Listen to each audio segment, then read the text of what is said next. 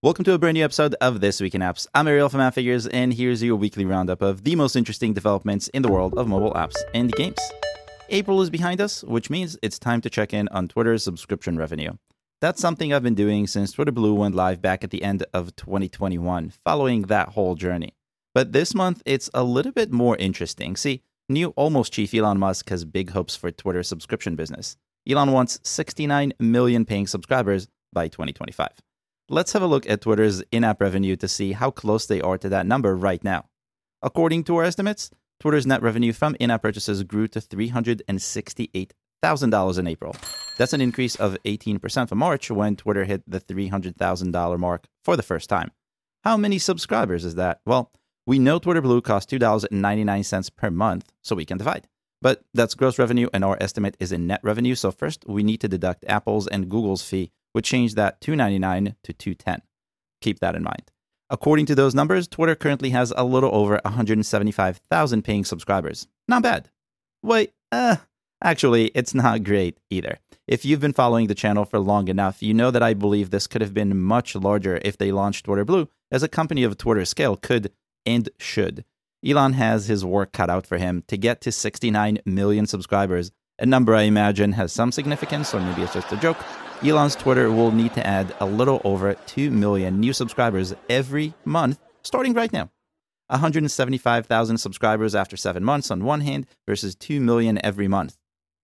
Not impossible, but some things will have to change. I'll leave my thoughts on what for a different medium. I'm sure Elon has a few ideas of his own. Do you think he can pull it off? Leave me a comment. I would love to know what you think. Next, I crunched the numbers and ranked the most downloaded apps in April, and I'm excited to share that things are pretty much the same as March, with a few tiny exceptions. And by the way, I looked at revenue last week. I'll link to it at the end of this video in case you missed it. TikTok was the most downloaded app in the world in April. Again, it made its way into 51 million devices according to our estimates, which is a lot like March. Rival Instagram was right behind it with 47 million estimated downloads. It was the most downloaded app on Google Play and the third most downloaded app in the App Store, having been pushed a spot down by Google Maps. Now, Google Maps is not a stranger to the most downloaded apps in the App Store list, but it's had a great run in April. Whether it's true scientifically or not, I don't think it is. It feels like COVID's all gone, and the downloads certainly reflect that, which is why people need a map. Meta's Trio is still at the top overall, but in April, WhatsApp Business also joined the list, having had a strong month on Google Play. Spotify, another icon that's not a stranger, but also not always here, snagged the last spot from official closer CapCut. But not because CapCut didn't make it. It sure did, landing in seventh place this time, so it's going up. Give it a few more months, and it's sitting pretty at number five. That's my bet. Together, the top 10 most downloaded apps in the world had a combined total of 318 million estimated downloads in April a smidge shorter than March, but nothing to write home about, in my opinion. I also crunched the numbers and ranked the most downloaded games in April, and even though this list has a variety of hyper casual titles, I think it's obvious that a whole year in, Apple's app tracking transparency is continuing to make ROI positive advertising a serious challenge. Subway Surfers was the most downloaded game in the world in April, scoring 30 million new estimated downloads. It lost its top spot in March after holding it firmly since October, but now it's back.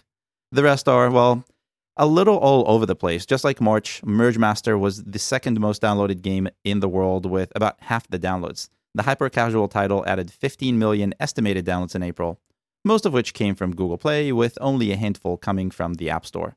Ludo King, Candy Crush, and Roblox round off the top five, and a couple of hyper casuals, Garena Free Fire Max, and that's the one that's not banned in India, and an oldie occupied the bottom of our list. Summer is right around the corner, and app tracking transparency or not, games need to spend to get visibility. So I'm sure we'll see more of this next month.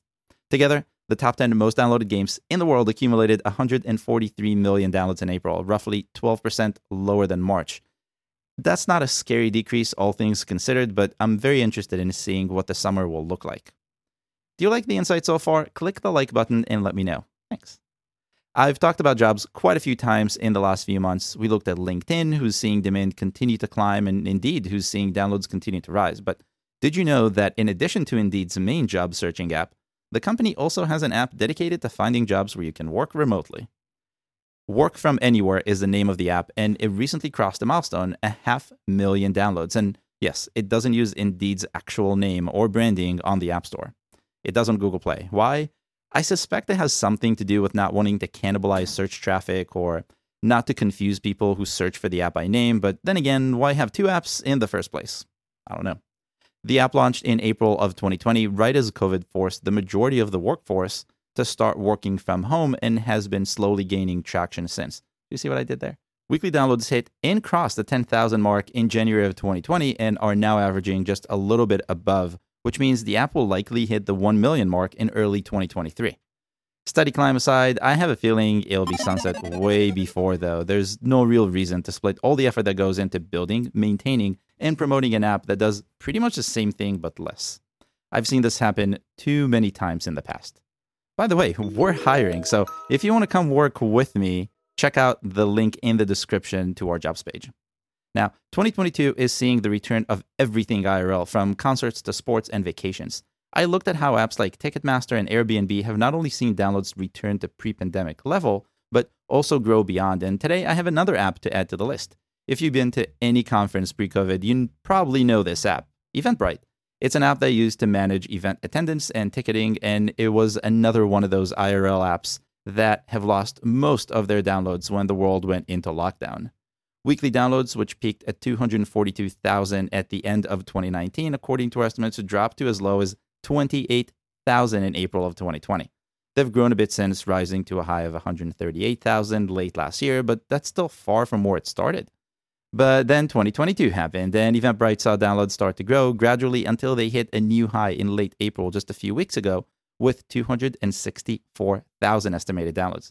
Clearly, these new highs IRL apps are hitting aren't just coincidences and are instead a sign of what's happening. Things are opening up. And that's all I have for you this week. If you want to see the highest earning apps and games, check out last week's episode here. And if you like this video, make sure to hit the like button and consider subscribing to the channel if you haven't already. I'll see you next week.